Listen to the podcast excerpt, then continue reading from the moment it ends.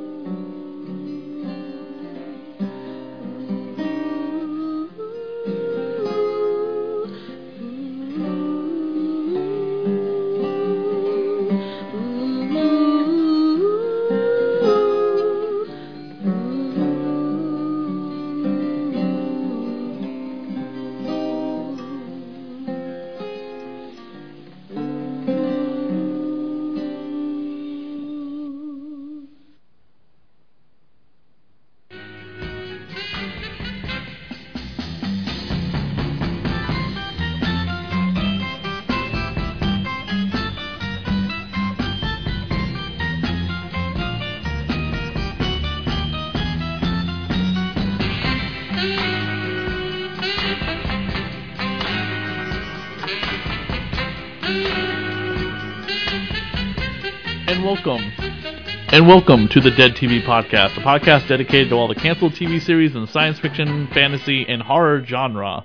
I am your host, Dr. Chris, And I'm Mr. Seneca. and we continue our coverage of the Addams Family with the Addams Family with the Addams Family with episode eight, the green-eyed the green-eyed Gomez, green-eyed Gomez, which the title of that episode made me think it was going to be something else, and it was something else entirely. I thought it was going to be Gomez with obsession with money or something, but no, we actually had No, it's jealousy. the- yeah, honestly, it had the, in my opinion, the best episode of the Addams Family we've had so far. I do love this one. Uh, this one is um amazing for various reasons, you know. But before we get into it, I'd like to start our focus topic, which is Pugsley. Now, Dr. Who Chris, doesn't really appear in the episode. no, th- there's there are no kids in either of the two episodes we're reviewing today. Actually, um, no kids in either of them. Uh, so this is a little odd for, to pair this one here, but anyway, I'm doing it. Um, uh, Dr. Chris, do you know what Pugsley's original name was? And Probably Uh, not. no, I don't. I thought I, I I I remember hearing it before because I've met the actor who played Pugsley uh, a few months before he passed away. well, uh, Pugsley was not originally named Pugsley, and aside from what a lot of people may believe his original name was Pubert, because that's the name that he gave Filmways. Right. Um, but it is not Pubert, and I'm going to blow some people's minds now. Uh, in 1962, Aboriginals Limited uh, created three dolls: a Morticia doll, a Wednesday doll, and an Irving doll. So Charles Addams chose the name Irving for the character Pugsley because uh, it was in homage to Washington Irving from The Legend of Sleepy Hollow. But it wasn't a very funny name, so it was never suggested for the television show. Uh, that name was suggested as Pubert, uh, because of puberty and all that. Uh-huh. Uh, and of course, that was rejected. Um, and then Pugsley was. Can't imagine why. Uh, yeah, I can't imagine. Um, Pugsley was selected, and that is a name of a river in the Bronx that Charles Addams just really liked the sound of it. So Pugsley it, became. Uh, Pugsley himself is uh, if Calvin from Calvin and Hobbes grew up with different parents. That's how I consider Pugsley. You know, he's got the striped shirt, the blonde hair, you know, darkish blonde hair, shorts, and a dark sense of humor. Uh, Calvin's parents are always frustrated, and yeah, they're always frustrated, tired over Calvin's antics, and uh, Morticia and Gomez approve of all of the antics. So I think really it's the same type of archetypal character. Uh-huh. uh, the the first uh, instance of Pugsley in the Charles Addams cartoons, you see him as a student in a workshop while everyone else is building bird houses and you know little toy trucks and whatnot. He's building a coffin. uh, so I, I think that's uh, June 1943. Um, so uh, the where was I here? Uh, Pugsley is like this rough and tumble kid that's always up to mischief. Uh, he's a collector of the street signs, and you do see that in the television show, and it's also in most uh, most other um, illustrations of the Addams Family. The ones who whose removal of the sign would spell danger or catastrophe for anyone else. So, like, no diving signs, high voltage, stop signs, detour signs, you know, this type of thing. And you see that in a cartoon from August 27th, 1949 on that. So, the blurb that Charles Addams actually gave uh, Filmways was an energetic monster of a boy, about nine years old, blondish red hair, popped blue eyes, and a dedicated troublemaker. In other words, the kid next door. Genius in his own way, he makes toy guillotines, full-size racks, threatens to poison his sister, can turn himself into a Mr. Hyde with an ordinary chemical set. He is, nevertheless, easily controlled by Morticia, though Lurch and Gomez keep their backs to the wall at all times when he's around.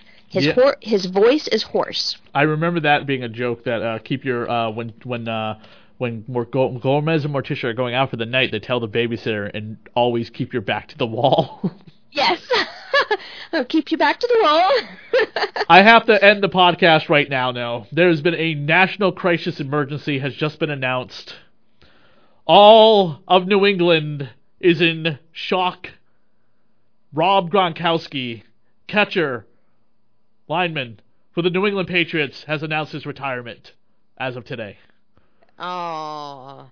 After four Super Bowls, sorry, five Super Bowls and four wins.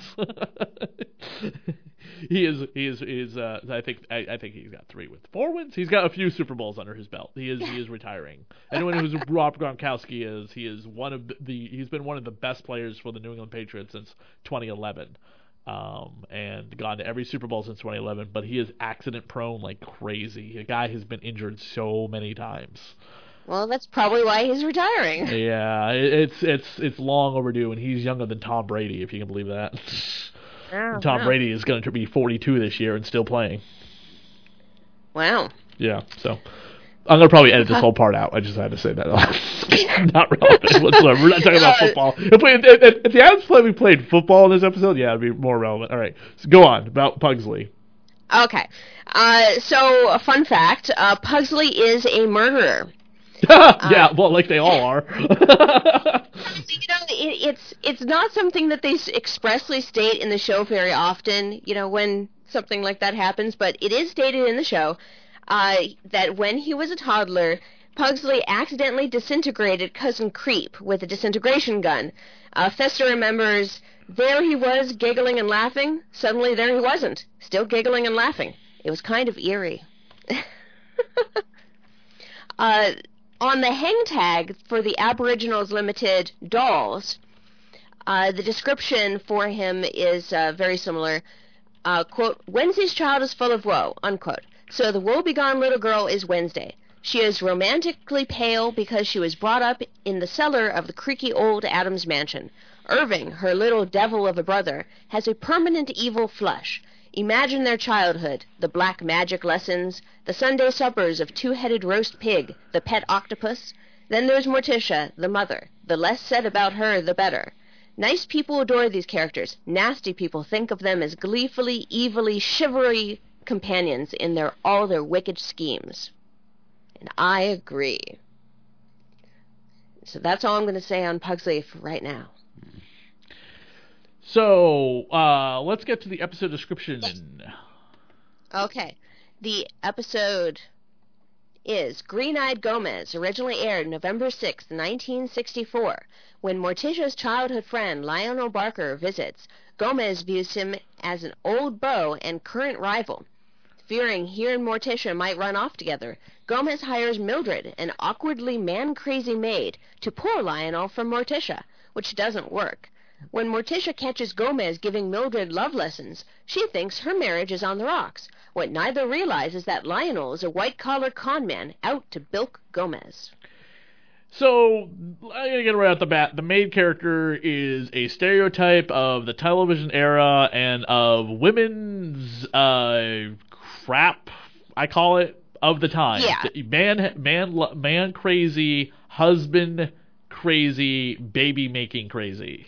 Because Yeah. of World War II, women were basically written this way in fiction because they were kind of this way in life too. I mean, not all women. Not, I'm not gonna say that. Uh, I'm gonna get myself in trouble. But when the guys came home from war, whether it be World War II, Vietnam, but mostly World War II, it was time for the women to get husbands and produce children. Yeah, that's how the whole baby boom, you know, baby boomer generation. That's it. because we gotta we had to make up for what we lost in the war. Well, the war we lost hundreds of thousands of soldiers.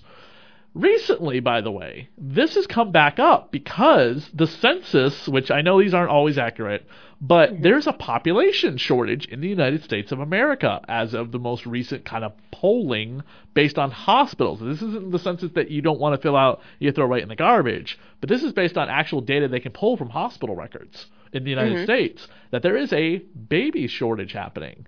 And uh, Generation X, which is kind of currently doing things, you know, uh, which is our age right now. Yeah, that's, Uh, that's the generation, generation. below us, uh, whatever it's called, Generation Moron. Um, sorry, can't help it. Everything's offensive to me. That's the current generation. Doesn't want to have babies, Oh, and that's fine. But wondering how long that's gonna last when uh, this becomes children of man all of a sudden. No, it, it it's not like that. It's just because the population is no longer in a pyramid style shape doesn't mean that we're really in serious trouble. I don't know. I I don't think we're in I think we're all. in deadly danger of becoming children of men. No, not at all. Okay. Do you know Not what? all. Do you even know what I'm talking about when I say that? Yes, yes, I do. Okay. Everyone becomes infertile, and and uh, you know, then suddenly one person uh, ends up pregnant and hidden and trying to get to this ship on the ocean with all sorts of scientists and whatnot. Yeah, it's a wonderful, great, wonderful movie. But we're in no danger of losing population like that. Yes, great movie starring uh is it Clive Owen, I think? Yeah. Um so this character she comes into later in the episode. Uh Gomez points out that he carved uh Morticia's name into his leg when he saw her riding side saddle on a buffalo. Side saddle on a buffalo, yes. Nothing more romantic than that. Well, I mean, it, it depends on the context of which he saw her, but imagine you're out on the Great Plains and she's riding side saddle on a buffalo bareback, and you know that's that could be very sexy, you know. Is it worth carving someone's name into your leg? Hmm, I guess depends on on how you consider it. Yeah. I want to point out a continuity error eventually that we will see Gomez's bare legs, and I expect to see that carving. I call foul on the writers of the time when there was no continuity. Anyway, so moving right along, no mattress, natural wood. They don't fuck mattress. I know they're weird, but still. Yeah, they, they go a little overboard here and there. if that Mor- Um, if that Morticia's dame is as weird as this house, he calls her a dame. Oh, oh, oh, wait, I'm sorry. That that does not mean anything derogatory. A dame is like a knight. dame Yeah. Judi Dench, anybody? There, there's a lot of uh, 1960s uh, sexist comments in this one. but how did dame, which is a term for a female knight, like Sir, uh, Mhm. you know, Sir Christopher Lee or Sir Anthony Hopkins, how did that become go from being uh, a, a title of honor to something derogatory that it really you don't hear anymore today, other than maybe in a joke? Them Uh, I- dames on campus. I don't know. I mean, anything can be an insult depending on your vocal inflection. So, more people do that vocal inflection, it therefore starts to have that connotation. Ugh, dame. You know, you can. It's no longer a position of honor, it's now an insult. You know, how did the word bitch be used for for women? It's just a dog. But there you go. True. Yeah. Um. Uh. So he calls her a Lionel. dame, which is kind of funny, and he's obviously a swindler.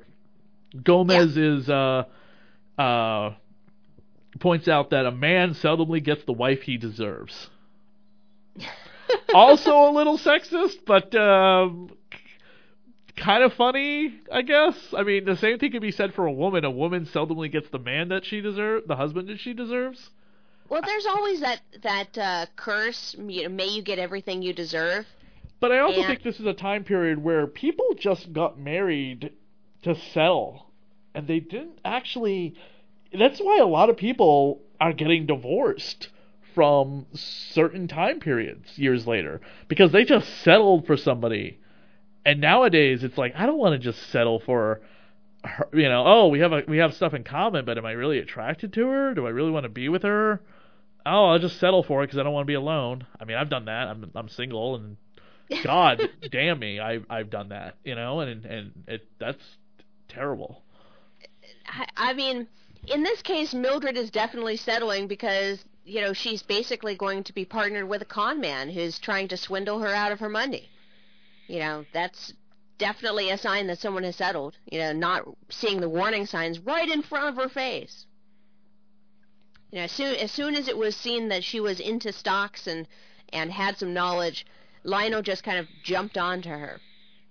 But Uh, all throughout this episode, Gomez is in this kind of cute, pathetic sadness that his marriage is falling apart because Lionel keeps making some sort of advances towards Morticia in this slight slight way, but not not really serious. Um, I think there's a lot of people who would like to jump on Morticia. Uh, so it brought up the question I'd asked uh, before we started recording: Did Lionel and Morticia have a relationship? And you said that they were like they were old friends when they were kids, but it seems like there's some illusion that they were they were friends when they were teenagers or young adults. It it might have been young adults, and she's just saying childhood friend to soften it for Gomez. Um, but the poem that Lionel recites uh, to Morticia, that is what Gomez confuses as being real, is um, quote. Morticia, you are the only one for me. I know I shall always want you for my very own. Unquote. Now, that's not a very good poem, but it is a very clear statement, and that's what Gomez hears and confuses at that for being what's in reality. And starts this whole miscommunication episode. uh, another line that I thought was very funny is uh, Gomez, uh, right after kind of finding out this revelation. Um, it's gnawing at my insides like a tiger gnawing on an antelope. I wish it would stop. I'm beginning to enjoy it. And and what he describes there is kind of the humiliation enjoyment of you know the situation or like a um I, I don't know if you want to call it like a cuckold type of type of humiliation enjoyment, but that's kind of what it is. My take on it. Um, Gomez. It- Gomez's jealousy is so funny. Yes. Yes, he's definitely very jealous. Um, sabotages the room that Lionel is supposed to sleep in, so instead of the flat wood that's all comfortable for the Addamses, it's a soft feather bed and all of that. And they managed to change the room in just a few moments. Gomez also attempts to commit suicide several times, and it's probably one of the few times you could actually make fun of suicide in a very light way. Yeah, yeah, he's he's so sad. Like, uh, Fester tries to shoot him, and it's he shoots him with a water gun, and then he's holding the- target in front of his chest, cigar hanging out of his mouth. He's soaked from the last shot, and you know Fester of course is of course, you know, n- uh, not a very good aim, so he misses, and um, Gomez says to says to Lurch, "It's no use, Lurch. Apparently, I'm doomed to live." And he's got the uh, the uh, he tries to hang himself with the rope that is from a uh, like an a uh, Indian snake dancer. yes, yes. Uh, you know, you throw the rope up in the air and it's attached to nothing, but yet you can cl- climb the rope. I've never seen that trick in person, but it was a famous uh, sideshow trick. Yeah, I don't think that trick actually works. I, I don't think so. I, I mean, it's a trick. You know, that's the whole thing. It's a trick. You know, but uh, yeah, the the rope doesn't really work to be a hangman's rope. Uh, Gomez decides to hire the uh, maid from a temp agency, employment agency, but basically it's like a, a temp agency, and she's like the most annoying person ever because uh, she doesn't think she's gonna fit into the Addams family house, and then Gomez mentions that there's a uh, uh, a single man for her to marry. Yes, yes, and surprisingly enough, though, the actress that does does does this Mildred role, this was her last role. You What know, had she, she got done out prior of to it? uh, her IMDb has nothing else after that. So What did she do prior to it? uh, she did. Wait a minute. While you're looking that up, I'm gonna look up Del Moore, who plays uh, Morticia's former beau. Uh, he was a TV newsman on episodes of the Batman television series.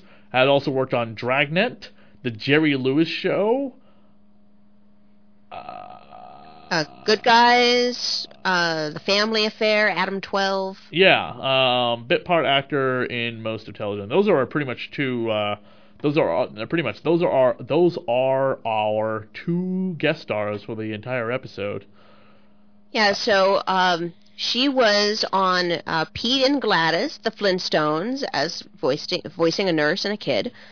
Um, my sister Eileen, Playhouse 90, The Bob Cummings Show, Duffy's Tavern, I Marry Joan. Uh, so uh, Mr. Belvedere goes to college, and that was in 1949. Goes So to college. yeah, not the, not the Mr. Belvedere of the 80s. Oh, okay. no, no, no. Uh, the Red Skelton Show. Th- so this this role was the last of her career in film. huh. When did she Yeah. die? Uh, 2011. Oh, wow. She Yeah. she So had she- to have done stuff afterwards. To live till 2011. Yeah, I mean, but maybe not in not in the entertainment industry. Maybe not. Yeah.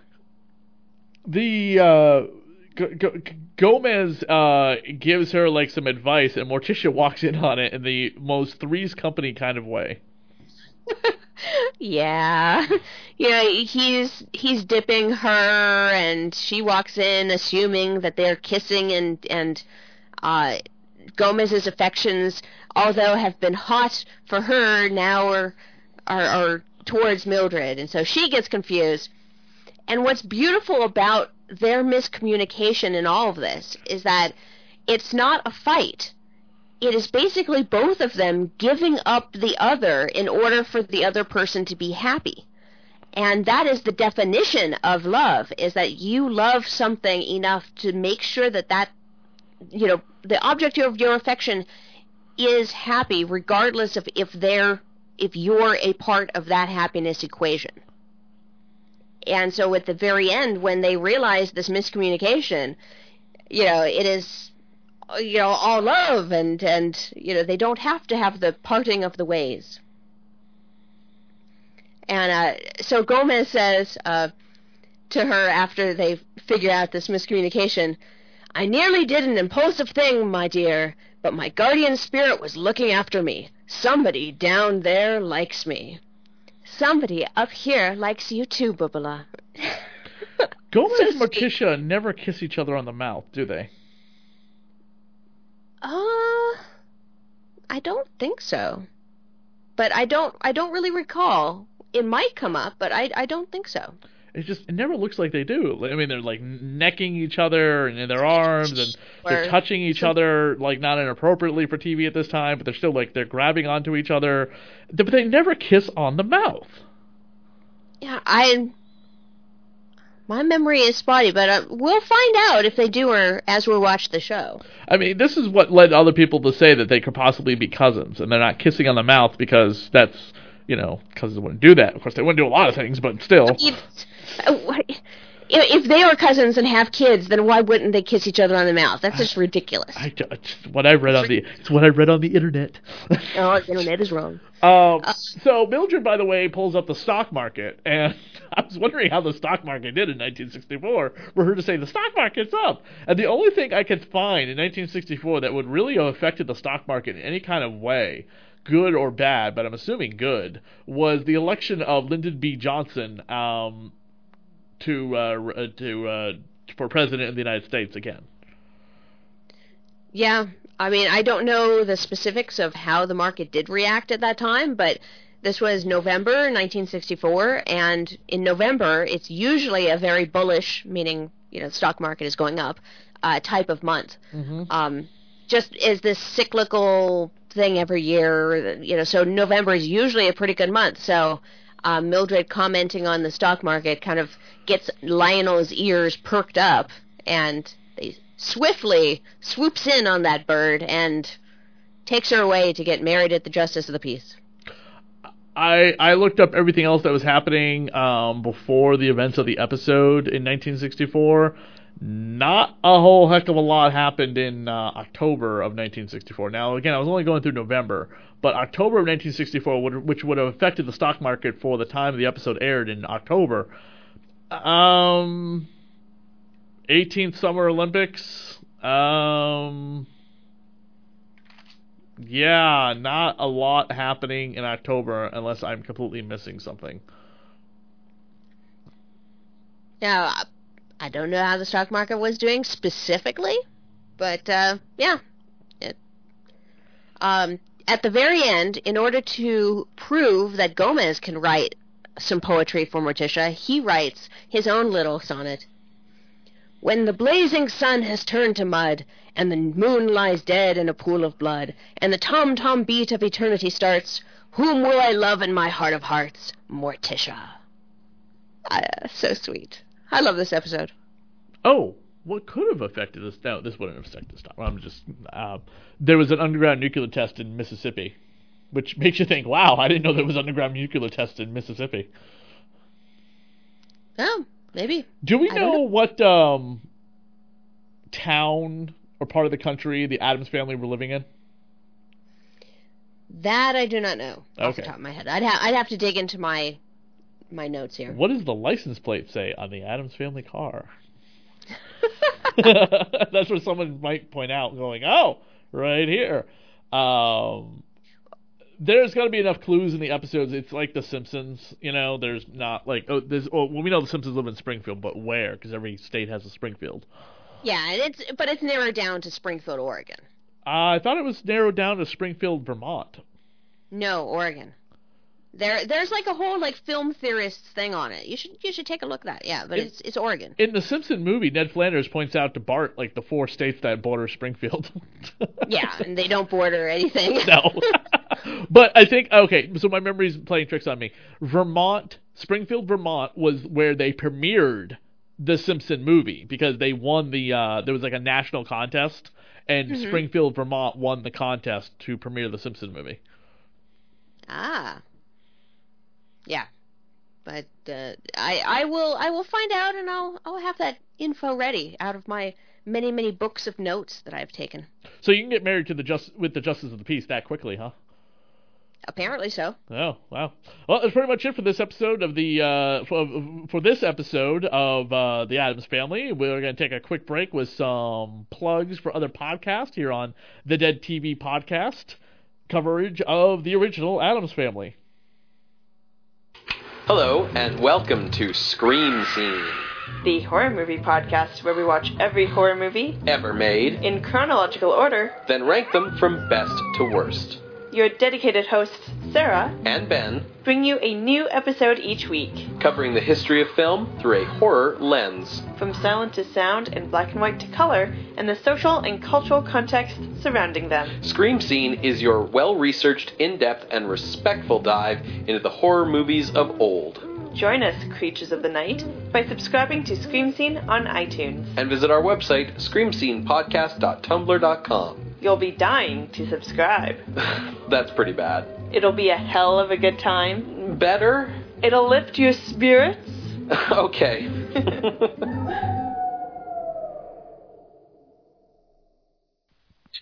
and and we're back with uh, Addams Family. The New Neighbors Meet the Addams Family originally aired November 13th, 1964. Newlyweds Hubert and Amanda Peterson move into their delightful new home, but when they find themselves right next door to the Addams estate, they straight away want out of their one year lease, especially after Uncle Fester's surprise welcome to the neighborhood visit through their living room floor. Unfortunately for them, the owner is none other than Gomez Addams, whom they must grin and bear for as long as it takes to be released, if ever, from their lease. So, how much property do you think the Addams family owns? Oh, I mean a lot, a lot.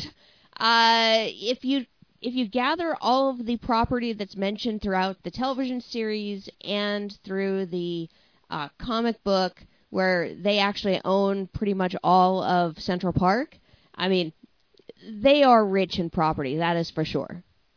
Yeah, I mean, Addams is able to.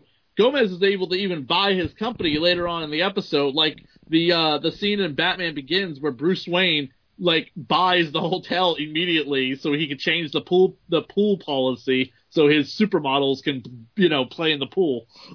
yeah, yeah. You know, it's not a question of money, Mister Wayne. He's just like, well, I'm buying this hotel and steps a check into his coat, and I'm gonna have change the rules about the pool policy, and then he joins his supermodels in the pool. yeah, and and what's what's so surprising is like he Gomez buys it because the excuse that they're moving to Japan or whatever. Uh, Hong Kong. Yeah, uh, he um he buys it and doesn't check into him being an employee or whatnot. Just knows that that is the place where this guy works, and he's going to buy it and just and make him do whatever he wants him to do. I didn't particularly like this episode. Um, it's uh, to me the the type of uh, overstepping their bounds that the Addams uh, Gomez, Addams, and Morticia do in this episode seems to be a little bit uh, too forceful for me. A little annoying. Yeah, yeah. I mean, we w- this is a, an episode without the kids, so it's only just the the adults in in the family and uh, they greet the neighbors by uh, basically they're washing Aristotle in the yard and tempting them to come out and say hi. And then this is their this is their wedding night, and at every turn, Gomez and Morticia believe that uh, they need some sort of extra help or you know tucked into bed. Oh, I don't know. You know, it's it's they think that they can that their help is what's needed in the situation for their wedding night. Ugh. Yeah, we never get to know what company the guy works for either, and uh, they got married at a justice of the peace like immediately, so it seems like they weren't exactly dating very long. No, no, and and the how how the two people interact with one another seems very hostile and like I will leave right now if you don't get us out of this lease. So she didn't really like him. I mean, I, guess courtships courtships back then don't last as long as they do now. Well, people will wait years before they get married. Courtships were months, and then they got married. Back then in the '60s, uh, yeah, I mean it, it was pretty much where you didn't cohabitate until you were married. Uh, well, not just the '60s, but the '50s, the '40s. Oh, yeah, I mean, I mean, yeah, all all the eras. Up until divorce started becoming a, a thing, uh, someone told me that it wasn't until the 70s that people started dating for years before they would get married. Oh, wow. Yeah. It wasn't until the 70s, they said. It was the 70s. That's when a lot of things changed. And uh, also, it wasn't just, you know, and that, and that goes for like any. That's also when, like, um, they weren't as worried about what their parents were thinking when they were dating because by the 70s, you know, interracial marriages were becoming a bigger and bigger thing. Mm-hmm. Um, people were marrying, you know, sweethearts they met over in Vietnam. Uh, black and white was marrying, you know, which was, you know, incredibly unheard of, but, you know, it was becoming more and more common. Mm-hmm. Yeah, lo- lots of change and interflux. And just the idea that uh, they would elope, move into a place, and kind of have this hostility towards each other he gets the place sight unseen from her, so her opinion didn't factor into the decision on where they're going to live at all. And she's upset about it, rightly so. And uh, Gomez and Morticia are just trying to make them feel comfortable by interjecting themselves into their relationship. And Morticia, Have you ever- yes, Have you ever played bridge before? I have not. It's one of the few games that I haven't played. I remember growing up, my parents, you know, uh, playing bridge, or my mother, uh, her sisters, and my grandmother all playing bridge together, while the kids, you know, all the grand, you know, all the kids or whatever, my cousins or whatever, and I all were playing when we were children. Um, I have vivid memories of that, but I've never played it myself. Our family had a game called Oh Hell, and that was basically like a, a ten card, working your way down to one, one again, and back up to ten, and it was a whole lot of you know semi betting. So not quite like bridge. The actresses in this, or the actor and actress in this episode, uh, Cynthia Pepper is our uh, newlywed wife and she seemed to be in a lot of uh, television back then. Um, you know, what was she in that we would know? I don't have the IMDb up, so what the what was she in that she we would know? she was in the Jimmy Stewart Show, The Flying Nun, uh, My Three Sons. She was Jean Pearson, so is a, a long-standing character there. Perry Mason, uh, Kissin' Cousins, Wagon Train, uh, Bourbon Street Beat, which was a television show. The Many Loves of Dobie Gillis, one of my mom's favorites. And her last uh, filmography listing here is Miss Congeniality 2, Armed and Fabulous as a Tourist Woman, and that was in 2005. It doesn't show that she died, but uh, you know she just is not acting. And that was actually her. Uh, let's see, 2005 she had an acting bit, and then before that was 1979. So huge break between the the roles, and that was for a TV movie, Crisis in Midair the newlywed husband, Peter Brooks, not a lot on his IMDb. Uh, in fact, his last role was on Hogan's Heroes in 1968. Uh, but he did appear on Batman as Machine Gun for two episodes. Machine Gun. that was Machine a Gun. character on Batman. Apparently so. Machine Gun. Okay. Uh, Wait, was, so wait, the husband appeared on Batman as a villain? I think that's a villain. It sounds like a villain. No, no, okay, so but the husband did. Yes, the husband. Okay, so the husband that's so weird because if you look at most of the villains on Batman, they were older than Adam West. And that guy is really young. Maybe Machine Gun is one of the sidekicks or lackeys to a big bad guy. Maybe, but God, you look at Joker, Penguin, Riddler, uh, you know, with the exception of Catwoman, uh, you know, uh, Mister Freeze, and all those villains. Just they they they were definitely looked older than uh, Batman and Robin themselves. Mhm. I mean, they weren't as old as Commissioner Gordon or Alfred, but they were definitely older than Adam West because they you know they all died before West. Yeah. Yeah. so uh, anyway, so um, what about the uh, what about the uh, real estate agent? Do we know him from anything? The real estate agent, uh, Mr. Wentworth, uh, is played by Eddie Marr, and Eddie Marr, uh, unfortunately, d- is deceased. He passed on in 1987, but uh, to his credit, he's got his last role, which was uh, a long-standing one, on the Bob Hope Show. He played Joseph Joan Colford's chauffeur and reporter, uh, but a lot of episodes between 1956 and 1972. Uh, he was also on Land of the Giants and the Munsters.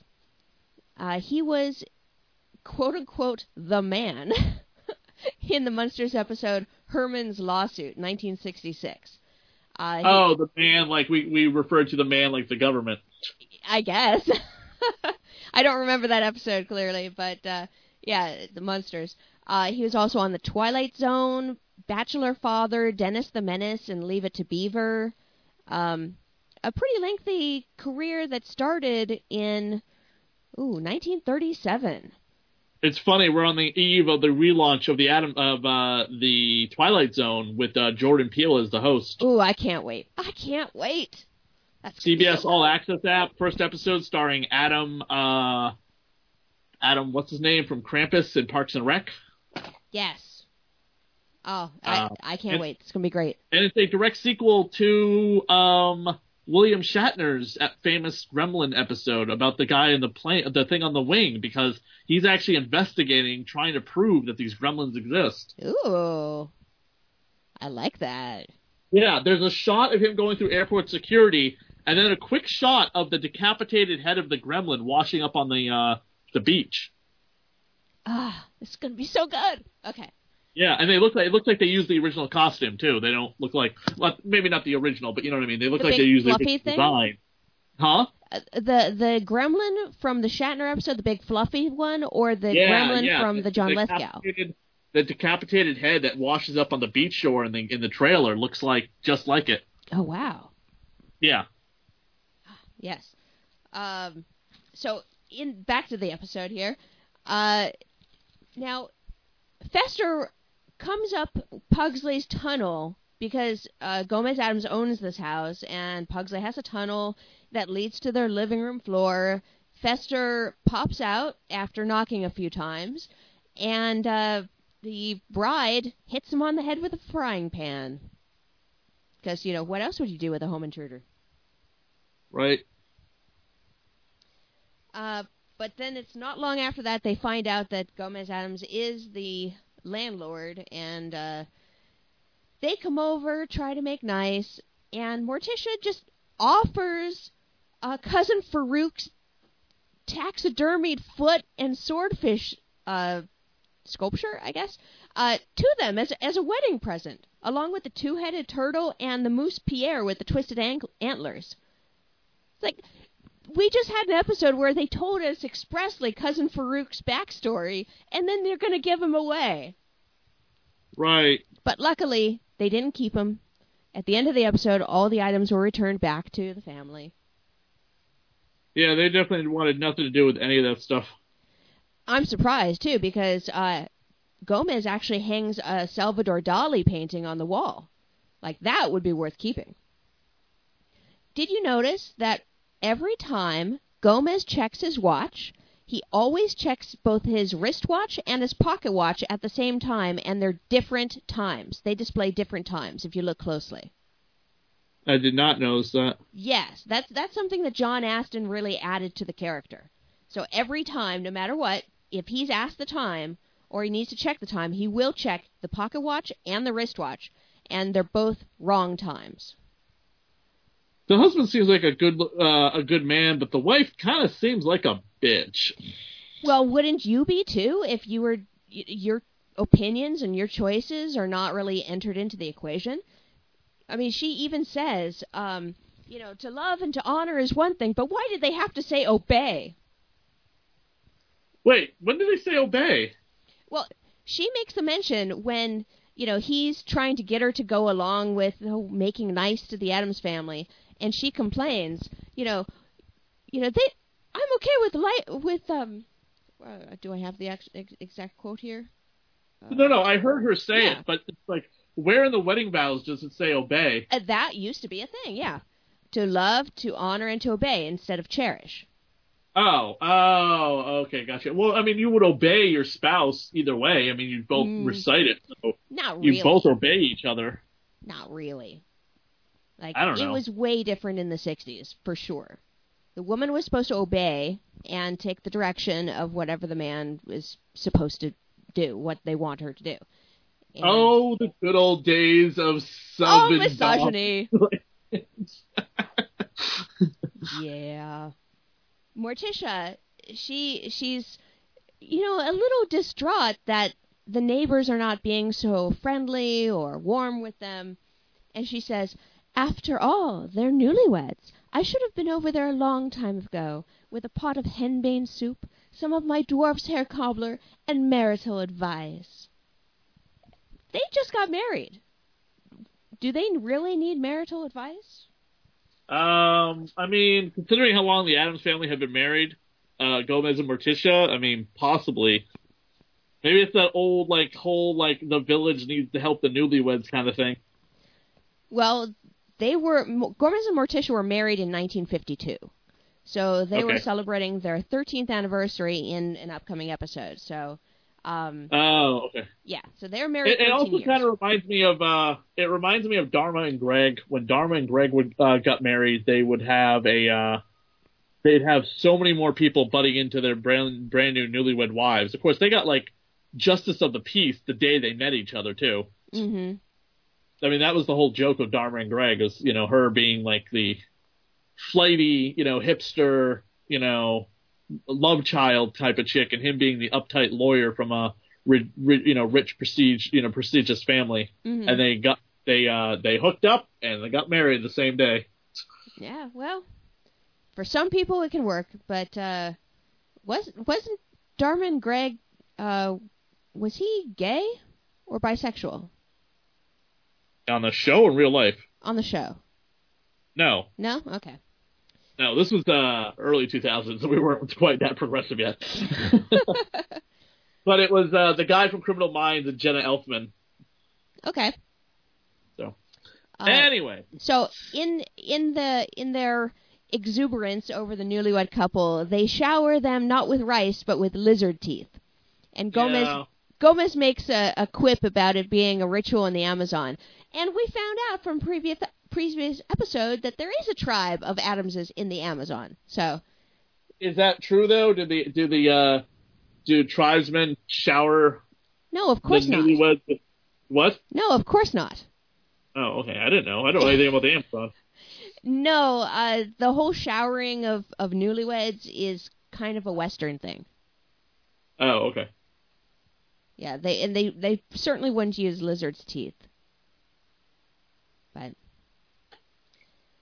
ah, okay. So I I don't really have many more notes for this episode. This one wasn't No, very. mean, yeah. This is the first instance though where Morticia actually smokes. So you know. Yeah. Also, Do you mind if I smoke? Like, I, I I thought she was like laying out a big fart and it was just smoky.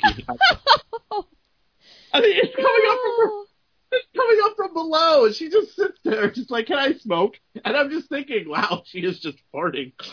Oh no, that's the way she smokes. It's kind of a you know, it's Addams. What is she smoking from? I don't want to know. I mean, is it like a Monica Lewinsky thing? I don't.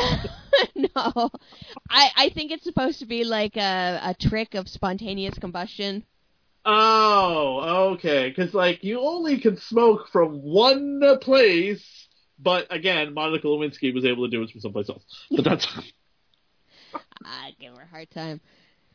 I Uh, don't know. I, I'm watching that scene and I'm just like, where the fuck is she smoking from? Or is she? And then I thought again, she's spontaneous combusting. The one part uh, towards the end of the episode that I found uh, really good is um, Morticia reprimands Thing for rage quitting a game of cards. So Thing has its own emotions. Yeah, and Gomez offers him a cigar. yeah, I was like, oh, forgot you you can't you can't smoke. You can't smoke. You're just a hand.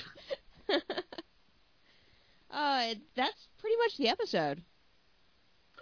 that is pretty much it for this episode of the Dead TV podcast. You can check out the rest of our episodes on radiohorror.com and you can find us on Facebook at the Dead TV podcast. Um, I had an interesting comment from somebody on on Twitter saying they will not listen to any podcast that does not have a female lead or a female co-host. I was like, oh, okay. Well, here's a whole bunch that do. All right.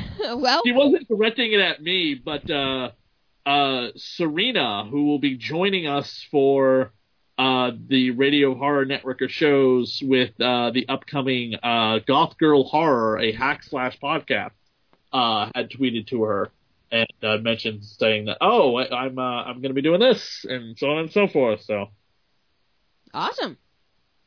Oh, thank you all for listening. yeah, We definitely. really appreciate you and and help us out on Patreon and uh, rate us on iTunes. yes, definitely rate us on iTunes, Stitcher, Google Play, uh, and uh, you can send us an email at thatradiohorror at gmail.com. And like to thank Wicked Chronic and Jess O'Lantern for their contributions to the show as well. And we'll be back next week with two more episodes of The Addams Family.